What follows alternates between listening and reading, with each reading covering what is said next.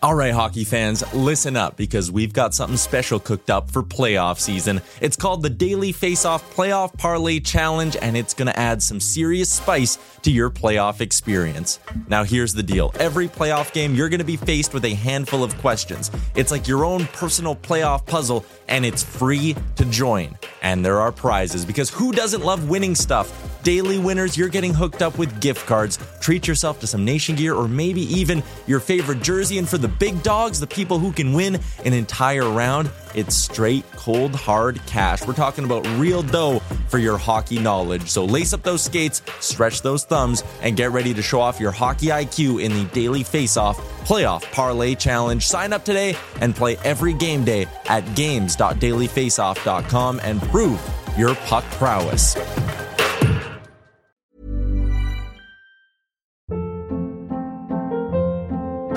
Hold up. What was that? Boring. No flavor. That was as bad as those leftovers you ate all week. Keke Palmer here, and it's time to say hello to something fresh and guilt-free. Hello Fresh. Jazz up dinner with pecan-crusted chicken or garlic butter shrimp scampi. Now that's music to my mouth. Hello Fresh. Let's get this dinner party started. Discover all the delicious possibilities at hellofresh.com.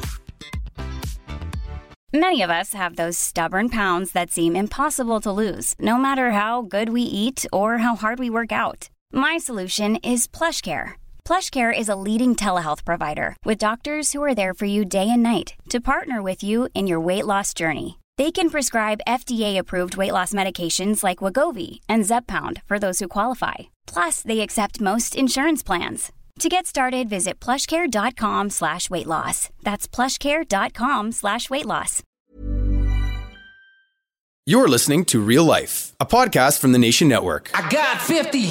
I got 50 for days. Brought to you by Finning Canada, the parts you need when you want them.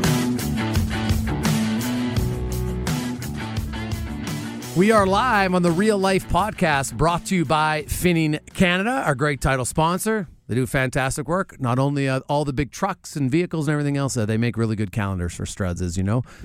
Uh, he's still trying to get one made with his face on it, but thankfully they haven't done that yet. Uh, Jason Strudwick, uh, former NHLer, host of What's your show again? Uh, dinner television. Dinner television. Very popular with the ladies. Very popular. And I'm Jason Gregor, uh, Wanye Gretzka, MIA. We don't know where the Wanye is, but uh, anyway, we have a great guest on because I think this is fitting. The uh, the Edmonton fan base has not been able to discuss the P word in almost 11 years. Well, uh, that's going to change as the uh, Oilers are uh, on their way back to the playoffs. And our guest today on the Real Life podcast, he knows a thing or two about winning Stanley Cups. He knows a thing or two about being to the Stanley Cup final. Jarret Stoll joins us from Los Angeles. Uh, Mr. Stoll, how are you?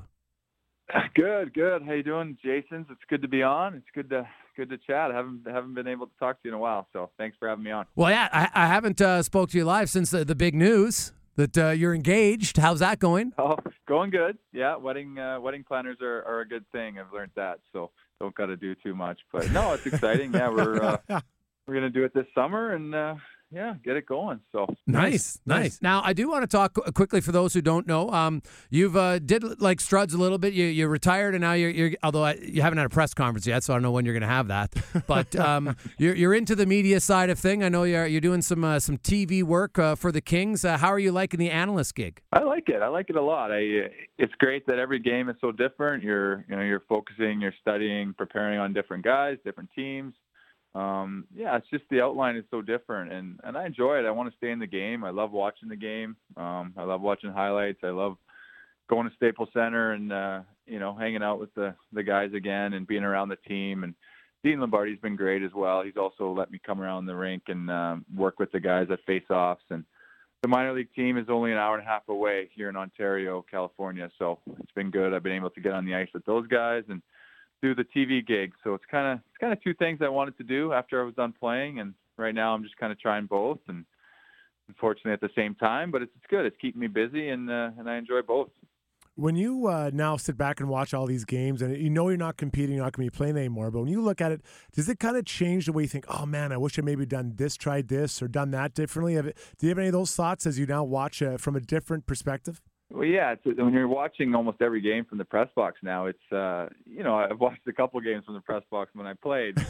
you know, only a couple here and there. But uh, now you watch every one from up there, and it's it's crazy to see how much time and how the plays develop, and and how good the good players are at making plays. And you know, you see a pretty good drop off between top guys and maybe the bottom end guys that don't make as many plays. And you know, the top end guys they see things that that you can see clearly from up top, and that's and that's pretty special to see that and see those types of guys make those plays. And I think that's the main thing, and how fast the game's getting. You notice the the speed of it and the skill of it. Um, you know, all these kids coming up can they're young, but they can play and they can contribute. So it's it's fun to watch that kind of stuff. And you kind of brought it up there, but the speed of the game to me, I mean, I've only been out six or seven years. Maybe some people thought it should have been longer, but whatever it is, the, the guys now, I go down to watch Oilers practice, and the speed that the guys do things at now, it's it's almost mind blowing to think that it's changed that much in less than a decade. Yeah, I know. It's just the the training or the, the the skill work that these kids are are putting in now and the time, but they're fast with their hands can keep up with with their their feet and their speed, and that's that's something that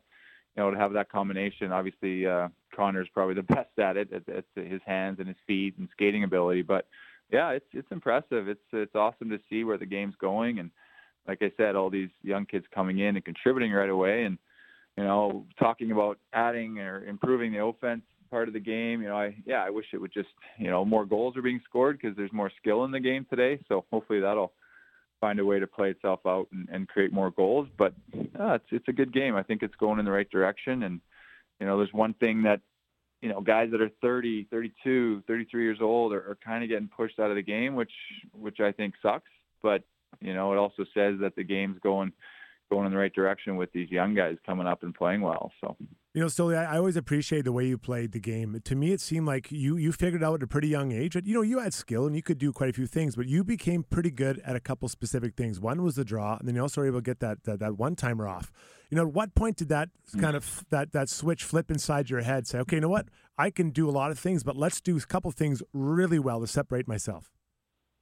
Yeah, well, I think two coaches really helped me and put me in roles that I could succeed. And Craig MacTavish was awesome for me. He put me in a penalty killing role, and then you know realized that I you know that I had a pretty good one timer and that I could play the point on the power play as a forward. And Craig Simpson, he ran the power play years ago in Edmonton when I was there, and again he put me in that position. And you know once once Alex Hemsky had the puck on the half wall, he was so good at finding me on the on the backside that it just it just worked. We had that chemistry. So you know, in those years, that was kind of my type of role and, and taking faceoffs and, and the penalty kill and, and the power play on the point. But, you know, as I as my career kind of evolved and I came to LA, and especially when Daryl Sutter came in, he's such a guy that everybody has has a very specific role, and obviously you win championships when you have everybody has their role and plays it well and and does what they're supposed to do. And and maximize your skill set is what Daryl would always say, and, and don't do anything that you can't do, and don't try anything that you can't do. I'm not going to try stuff that Anze Kopitar can do and can try. So my role changed, I think, when I got here, and especially when Daryl got here. I was more of a, a third line checking center, and then eventually a fourth line checking center. Didn't play the point on the power play anymore, which really pissed me off. But um, yeah, that's that's kind of how the role changed. But I also understood that in order to win Stanley Cups and help the team better, help the team more, that I would be, you know, more comfortable playing that role. And I think that's how you win. Is with certain guys you can't just play two or three lines anymore. And I think in the past maybe that was the case a little more. You had forwards playing 23, 24 minutes a night, and you, you don't see that anymore. Maybe the top forwards are playing 20 minutes, 21 minutes. So you need everybody in your lineup to win, and, and that means role players. Uh, Jarret, you brought up how it really annoyed you that you got taken off the point on the power play, which I can understand because guys love to score. Some guys, when they lose their role or they lose their position on the team, it irks them to the point where they're not good teammates or they can't accept it. How are you able to even though you were pissed off by losing that, able to maintain the proper focus? Did, did, a player talk to you about it? Did the coach talk to you about it? Or is that just you saying, hey, I still want to be here? How did, how did you go about not letting it impact your game negatively? Well, you play a team sport, and you're not going to win a championship or a Stanley Cup being being selfish and you know just, you don't belong on the team that way. And that's just the way I thought. Maybe I was brought up that way. I think I was, and you know it's you got to realize as well, like like I said about roles and stuff like that is is roles are important and playing them well helps you win. And you know, I I realize I think that maybe being a third line checking center and a, a good penalty killer would give our team a better chance to win if I was say on the power play and maybe being a little bit of a liability, you know, playing defense uh, as a forward or whatever. So I, you just got to realize what what can make your team better um, with the type of role that you play. And I think that's that's the main thing. If you're going to be selfish about that, then then you shouldn't be playing a team sport. You should you should play golf or whatever. So we want to get you on today because uh, in Edmonton, uh, we're, we're having a little fun trying to remind people of the playoffs because uh, Edmontonians have not uh, really recalled it. That they close their eyes and maybe go back and watch the videos. Uh, you were part of the 06 team that came in as the eighth seed. So I want to go back. We're going to kind of go in chronological order. You go in against the Detroit Red Wings, heavily favored. They had, I think, almost 130 points. I think it was the biggest gap ever for an eight seed team to beat a number one yeah. seeded team go into uh, to that series and, and talk about uh, the mindset of the room. Um, were you guys that confident before game one, or did something change in the first two games? You're like, you know what, we can beat these guys. Well, you're always confident going into the series. You feel like you you can you know beat them, and obviously we're up against a giant, like you said. They were uh, they won the President's Trophy uh, handily, so we knew we were up against that and we knew we were well prepared and well coached. I, I know, you know, Craig MacTavish and the coaching staff. I, I wasn't on any other team, obviously, at that point in my career, but I was like, geez, we're we're well coached, we're well prepared. I just felt that um, going into game one. Once you you win game, yeah, we won game one. Or did we lose game one? You lost game one, and then Winchester scored the big one in game two. That's right. That's right. Okay, so you get a split in Detroit, and you got some confidence coming back home you know, to the fans. A lot of us hadn't hadn't uh, experienced what the fans are like in Edmonton come playoff time, and um, you get the split. You're feeling good. You're feeling good, and then you come back for game three and you win game three, and then you're like, geez, you know, this is uh, the way the games were going, the way we were playing, the way they were playing. In order for us to win, we had to check them. We had to not give them very many opportunities. We had to stay out of the penalty box. You know, we didn't obviously want their power play on the ice, and we needed good goaltending. And that's that's what we were up against, and that's the only way we could have won that series is check them to the to death, not give him any chances, and then Rolly had to be Rolly, which he was, and that's how we won. And timely saves, timely goals.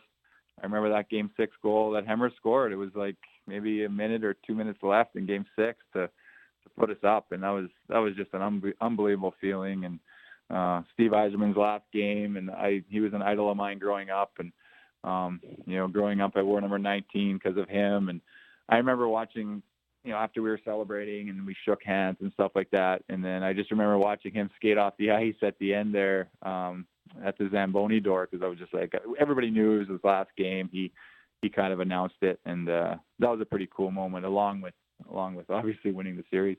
Well, uh, for you, uh, well, that was I think your first uh, overtime playoff goal, of course, up until that point in your career. Uh, talk about just that as an individual and the euphoria when you score an OT in the playoffs. Yeah, it's just it, it's hard, so hard to explain because so many emotions and you know every game means so much in the playoffs. So you know it's a lot different if you're scoring an overtime goal in game 35 or you're you know in the playoffs you're you need four wins to move on in a, in a series and, and to win a game in overtime it's such a huge game and everything is so magnified. Um, you know, and coming back one-one, first home game at home, and and to score the winner, and, and just to to feel the crowd and hear hear the crowd, and you know, the the one word that I think everything everybody used during that run was electric, and how electric the the fan base was and, and the arena was. So that was awesome. It was it was cool. It was a very weird game though. I remember uh, I think there was a disallowed goal um, at the one end, and then you know they were celebrating, and then it, it was obviously disallowed, and then um, we came back and then Manny Legace thought he had it and then he didn't and uh, I think I might have been the only one that that noticed that he didn't have it uh, in his glove so yeah that was a pretty special moment What's the reset like between series 1 and series 2 you know okay congratulations we won the first one but now we got to get to the next step Well after you win say you win around I think everything's just forgotten you're starting completely over you're you're preparing and researching and watching video on on another team. And to be honest, that's kind of the way I felt um, with the playoff rounds in Edmonton and the ones here in LA. Everything's completely different, forgotten. You're moving on. You realize you need to get another four wins um, against a different team, and that's uh, that was kind of the mindset I think going forward in that kind of uh, sense.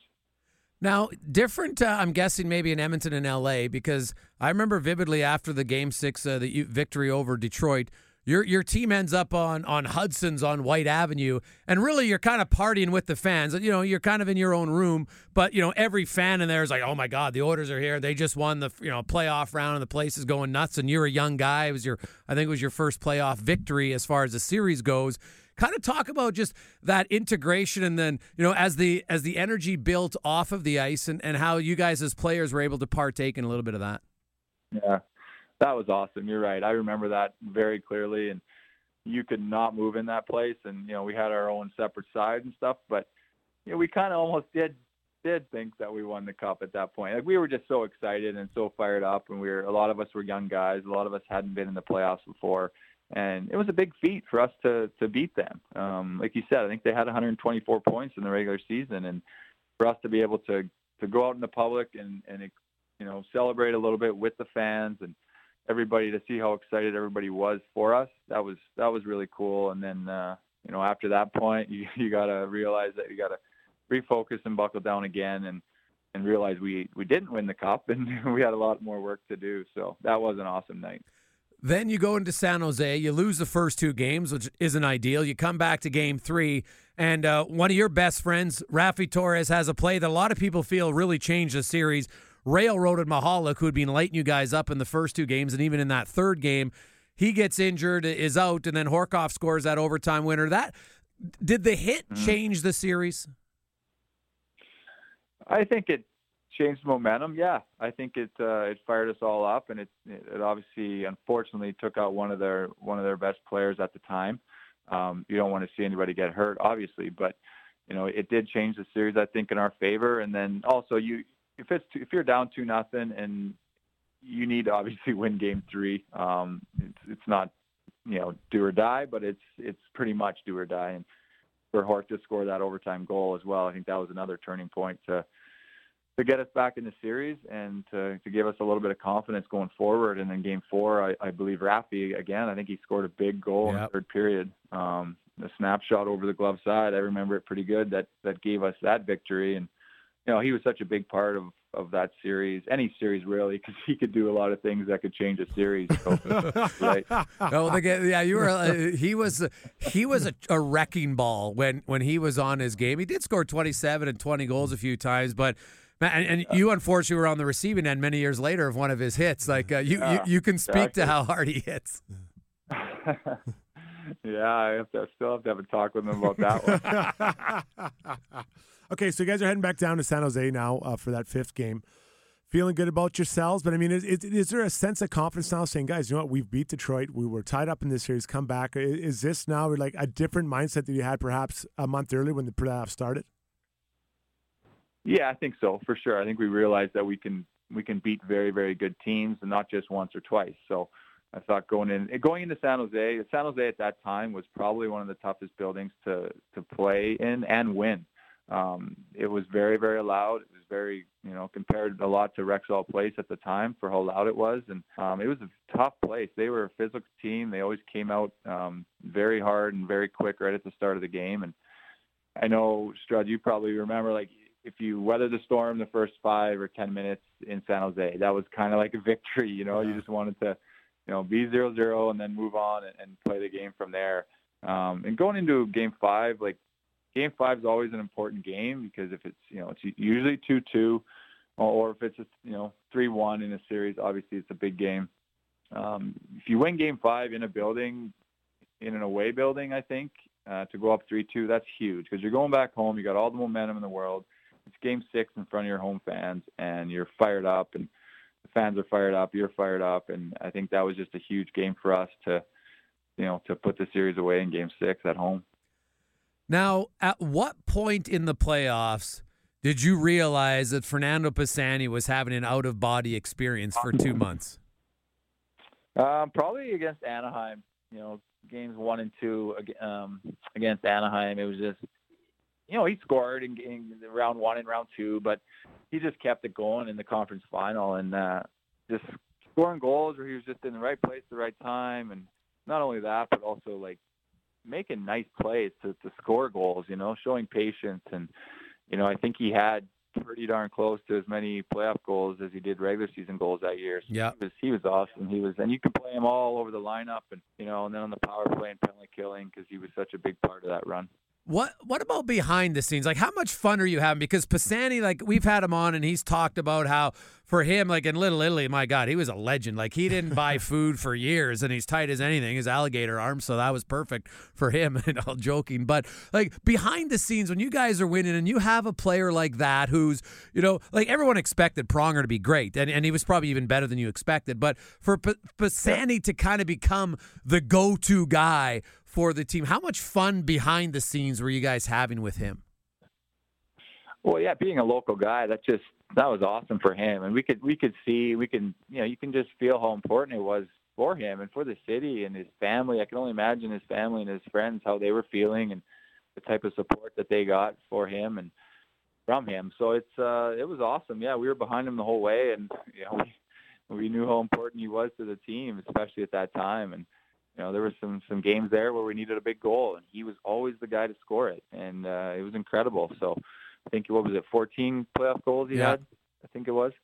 Yeah, Um, 14. So yeah, it was it was it was awesome to see that. It was very happy for him. We all were at the time. Did you ever sense like I don't like sometimes you know in teams somebody's like hey you got to step up tonight or you know and some guy would say okay I got this in different rooms like Pisani's a very low key kind of guy was he ever on the bench uh, you know okay guys I'm in it or were guy did you ever find yourself you know looking okay here we are we, we need Pisani to score now was was it that feeling well, it was that feeling for us, and but he did. He was very quiet, like you said. I sat beside him in the dressing room, so I, you know, we talked a lot before the games, and uh, you know, we wouldn't do much uh, for warming up before the games. We would just sit there and, you know, we'd stretch a little bit, me and him, but we'd just sit there and talk. And a lot of times it wasn't even about hockey. It was just to to get our minds away and get our get ourselves ready to go. And no, he would never never talk like that. He would, you know, obviously he was a guy with some quiet confidence, and he definitely had a lot inside of him at that time. But he never really, never really talked about it or you know showed it on the outside. He just went out, and the type of person he is and the character that he has, just uh, you know, it is what it is. You what you see is what you get with him, and he just went out and did his thing. You know, there's no doubt Fernando scored some big goals, but you know, I was I was back here from after playing with the Rangers that year. I was back watching. I was caught up in it. But the guys that obviously I'd kind of naturally gravitated to were some of the, the hackers and whackers, like uh, you know Gator, uh, Jason Smith, and, and Ethan Moreau. Maybe talk about these guys because and Stevie Staios. Like these guys were just every night. It looks like they were drained after every single game. Then I'd watch the next game. They're back at it again. Well, they were warriors. They were all all three of them, and Ryan Smyth, and like the, the, the they were the leaders of the team. They were the the core leaders that have that have been there the longest, and they went through some tough seasons and some tough playoff um, defeats, and uh, they were guys that I looked up to for sure. And to see how hard they battled, and you know whether they were you know bleeding or bruised or the ice bags that that they these guys had to put on in between periods after games, and you know you're pretty much playing every second day in the playoffs, and you know that off day you know, you're just preparing for the next day. And, you know, the rehab that was going on just to get these guys out on the ice for the next game, like you said, and, and to, to see how they're playing and blocking shots and playing physical and playing their role, like I said earlier, was, was awesome to see. And they were, they were a major reason why we got to where we got to as well. You know, you need goals and you need goaltending, but you also need the stuff that they were providing. Jarret Stoll joins us on the Real Life podcast brought to you by Finning Canada. Jason Gregor along with Jason Strudwick. Uh, talking 2006 playoffs as Edmonton looks like for the first time in 11 years uh, they are going back uh, in a new building. Uh, the fans are, are just, just starving for playoffs. It, it's going to be incredible whenever that first game is in Edmonton. I think it's going to be super loud. But I want to talk about the third round series, Jared, and how sick your team was. Uh, the flu, but how bad was it looking back? Yeah. Um, yeah, I think there were six or seven guys that it was, um, and they weren't just sick. They were like, you know, almost kind of the flu, or you're weak and you, you got just no energy. You're drained, and you know, I think the only guy that wasn't sick maybe was uh, Dwayne Roloson. So he, uh, which is a very good thing. but uh, but no, it was uh, that was a tough series because Anaheim was rolling too at that point. I know a buddy of mine, Joffrey Lupul from Edmonton. There, he was on fire. He was he was, you know, he had a lot of goals to that point, and we just had to slow him down and and uh you know they had Scott Niedermayer and um bunch of uh bunch of guys Getzlaf and Perry and guys that they had won before. So it was uh you know it was important that we got off to a good start. But yeah it was uh you just got to deal with stuff. And adversity was one of the things we had to deal with was guys being sick. And we just found a way to do it somehow. Now I've heard, and I don't know if it's just legend or were guys act some guys puking during periods. Um yeah i think there was. I'm not sure who. I can't remember who but there was a couple guys. Yeah yeah. I i, I wish i could remember names but um i have no idea. Probably rafi maybe. Was it you though? You didn't catch the flu bug. No i didn't no i was good i was good You had your flu shot that year, which is which is good. So now you beat Anaheim, and you're going to this. I want to talk about and because you guys beat them in five, and, and you had a little bit of time off because Carolina, Buffalo, and Buffalo's defense they were losing guys left and right, and they went to a long series. So you had some time off in between. It's good to get rested, but what? How was your mind going? As here you are, you're a young guy, and suddenly. You're going to the Stanley Cup Finals. How were those off days? Was it good, or were were you starting to go a little stir crazy? Um, a little bit, yeah. It was a long break. I, I forget how many days it was, but think it it was eight or something. always seemed probably double that. It you know it always seems longer. Um, it was cool though to be in the city and everybody was so fired up. I remember we had a couple days off and we're on Whyte Ave, just you know just having a beer, having lunch, and, and just everybody was so fired up about it. And the weather was good. You know, people were wearing shorts and sunglasses were out, and it was a great feeling. Um, but it, it got long, and I think that's a major reason why we also we we went to New York and and uh, you know I think it was the last three days or Yeah. four days before uh, before the game one. We went there and Glen Sather let us use the practice facility there, which I think was huge just to get out of the city and, and get our minds right and um, preparing for game one. So yeah, there was there was long breaks are good, but they're also they also can be bad, and um, you know I think we we handled it the right way. Now, did uh, did you or any of your teammates uh, carousing on Whyte Ave at the time? Did any of you experience shirts off for Horcoff? You know, did did any of the fans uh, live up to the saying? Oh man, you just reminded me of that. Um, no, I don't. I don't think so. No. I, which game was it? I remember after one of the home games, um, we would have to drive from Rexall to the airport. We were flying out right away, and it was in the finals. And uh, all, all the way along the, uh, I think it was 75th there, um, just people were, and the traffic was crazy. So we were stopped. We had to stop, and it reminds me of LA traffic now. But you know, people were getting out of their cars and knocking on the window, and just like they were very polite and, and obviously positive about it, and giving us high fives, and it, that was a great feeling. Just we're on the way to the airport, and we just had a big win, and you know, those are experiences with the fans that you'll never forget, and you know, personal kind of time for for them as well. So that was that was cool. Now looking at Carolina, they they were a pretty deep team. You know, I remember them being a pretty four lines deep, talented group of guys. Was there one matchup that you were really looking forward in that final for you and your line mates? Well, for me, it was Rod Brind'Amour. He was a top face-off guy in the league at that point, and I, I think he was probably one or two every year. And I took a lot of pride in my face-offs, and yeah, I wanted to I wanted to go against uh, up against him. I wanted to beat him. I wanted to you know show him that what I could do as well. And um, anytime you have a challenge like that, you're you know you get competitive obviously, and you want to you want to win it. So that was that was a big matchup for me. I just remember they were they were a deep team, and they they scored a lot of goals that year. And you know, former teammate of mine, Justin Williams, he had a great year. Eric Staal had a great year. I think he had 100 points in the season Yeah. in that regular season. So um, they had a lot of weapons. Yeah, Ray Whitney and Mark Recchi and all those guys. So um, Cam Ward was p- playing uh, the best hockey of his career. So we were up against it for sure. Um, so yeah, I think Brind'Amour was a guy that uh, that I looked to. To I wanted to you know beat him every single time I faced him.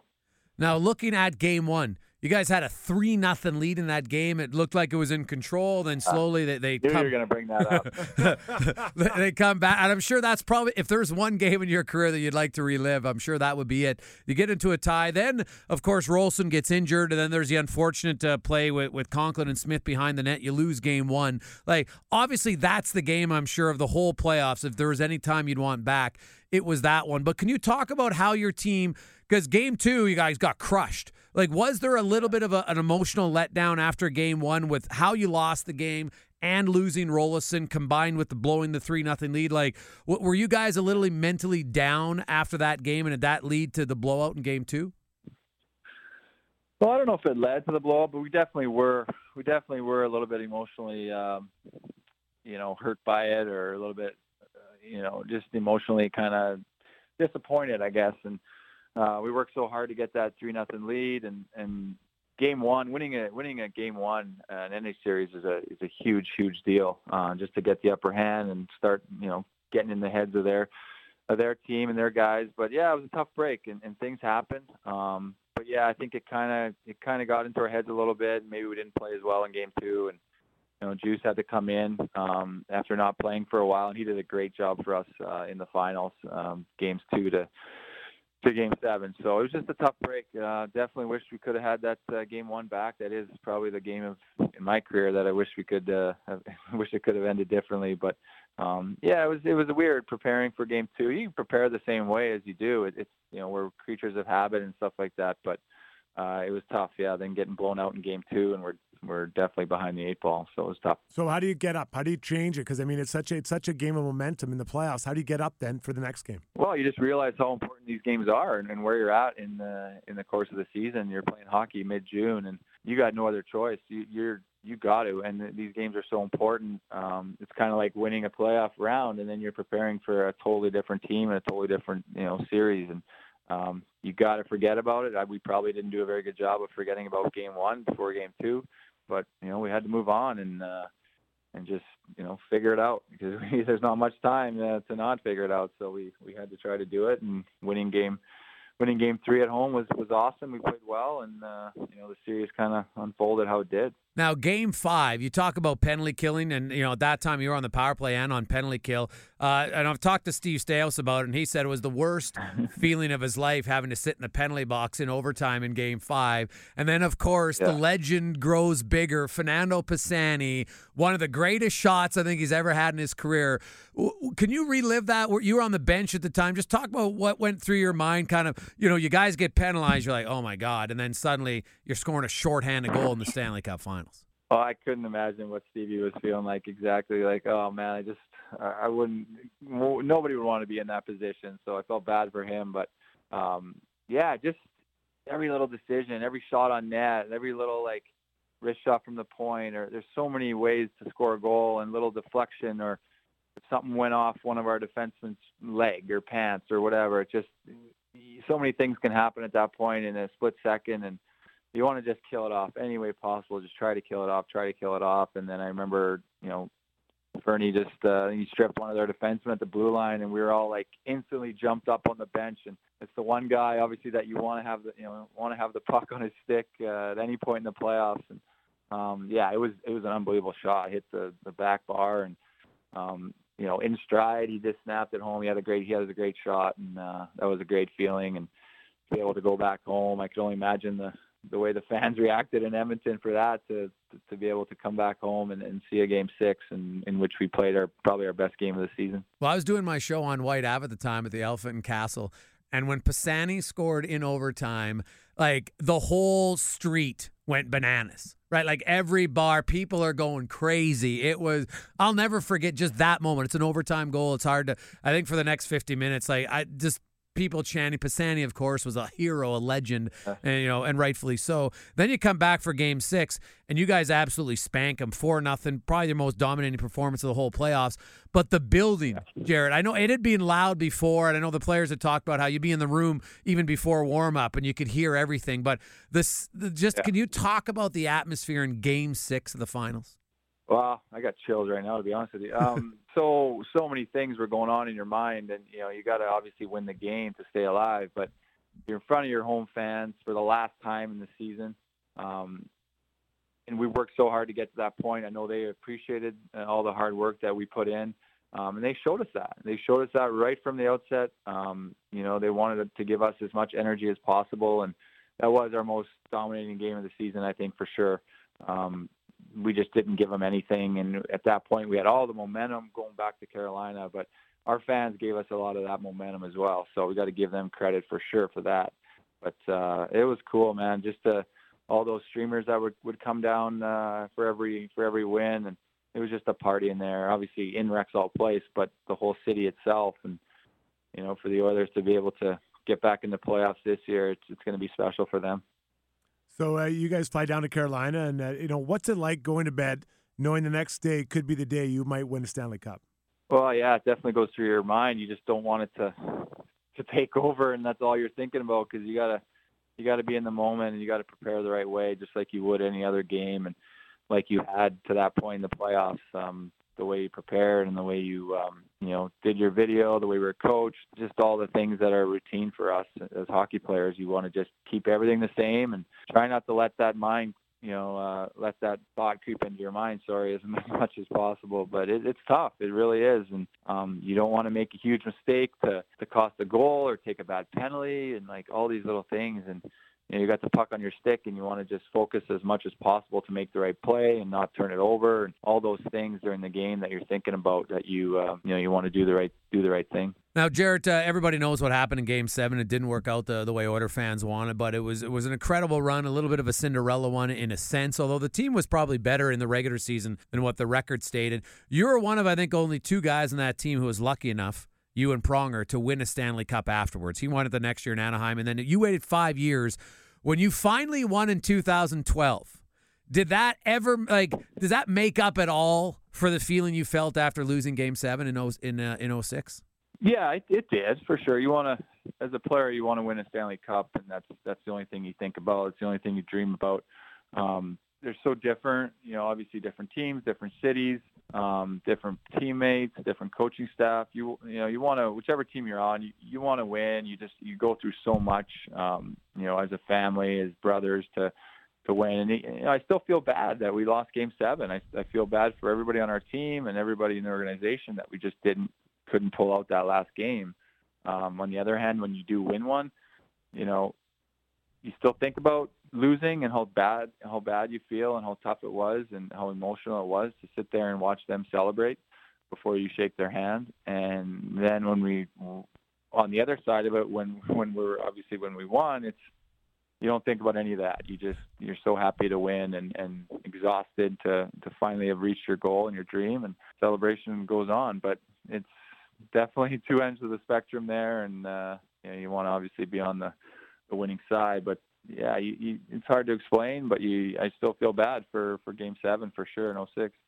Jarret Stoll here on the Real Life Podcast with Jason Gregor and Jason Strudwick, brought to you by Finning Canada. We'll take a quick break. We're going to come back with uh, rapid fire and more.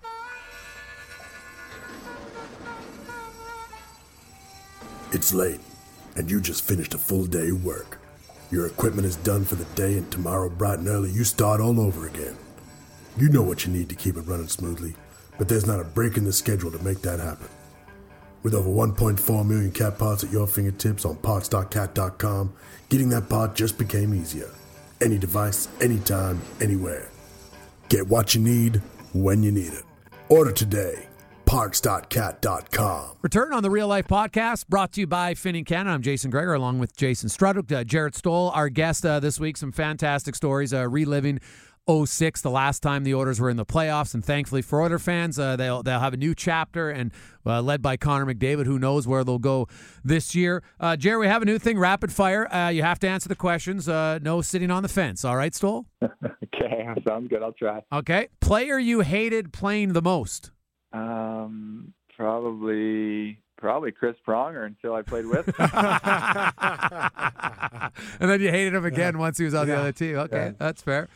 How much are you actually helping in wedding planning? And if do you have one job?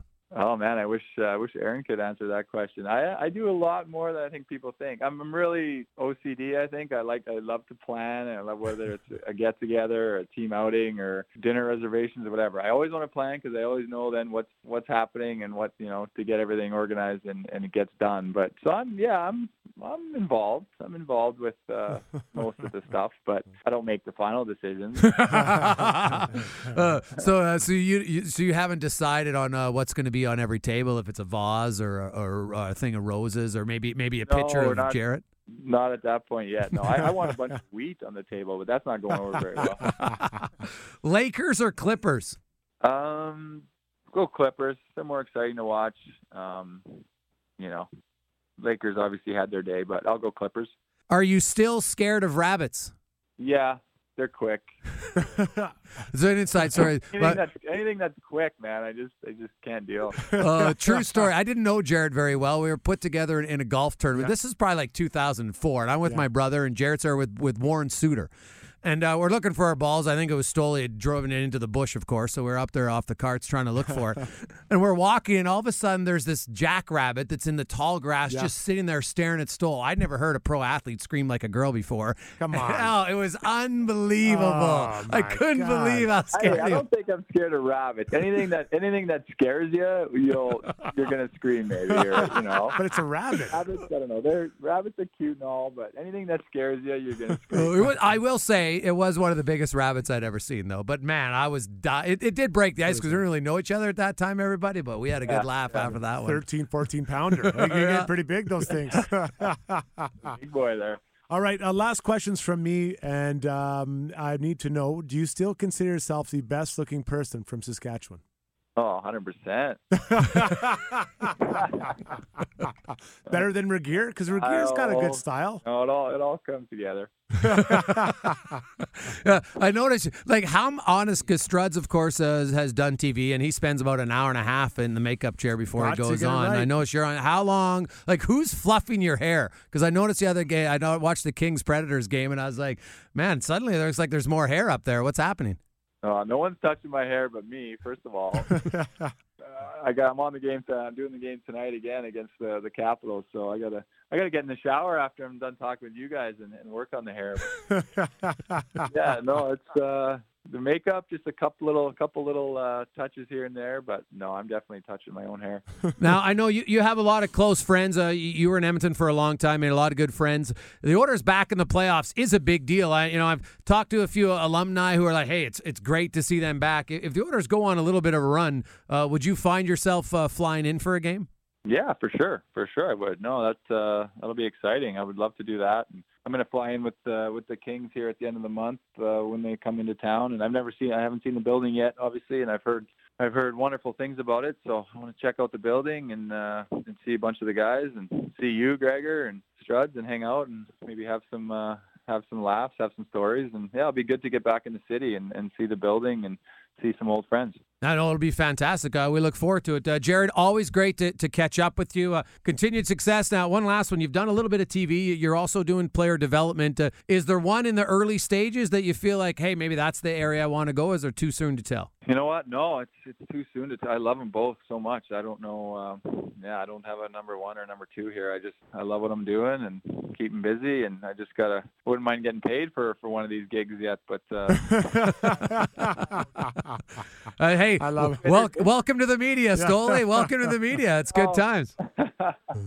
Well, I'll buy you a beer when you come into town then. thanks, uh, thanks, Stoley. We'll talk to you soon. okay, thanks guys. right on. Jarret Stoll, Struds. We'll talk to you next week. We'll be here, buddy. It's the Real Life Podcast brought to you by Finning Canada.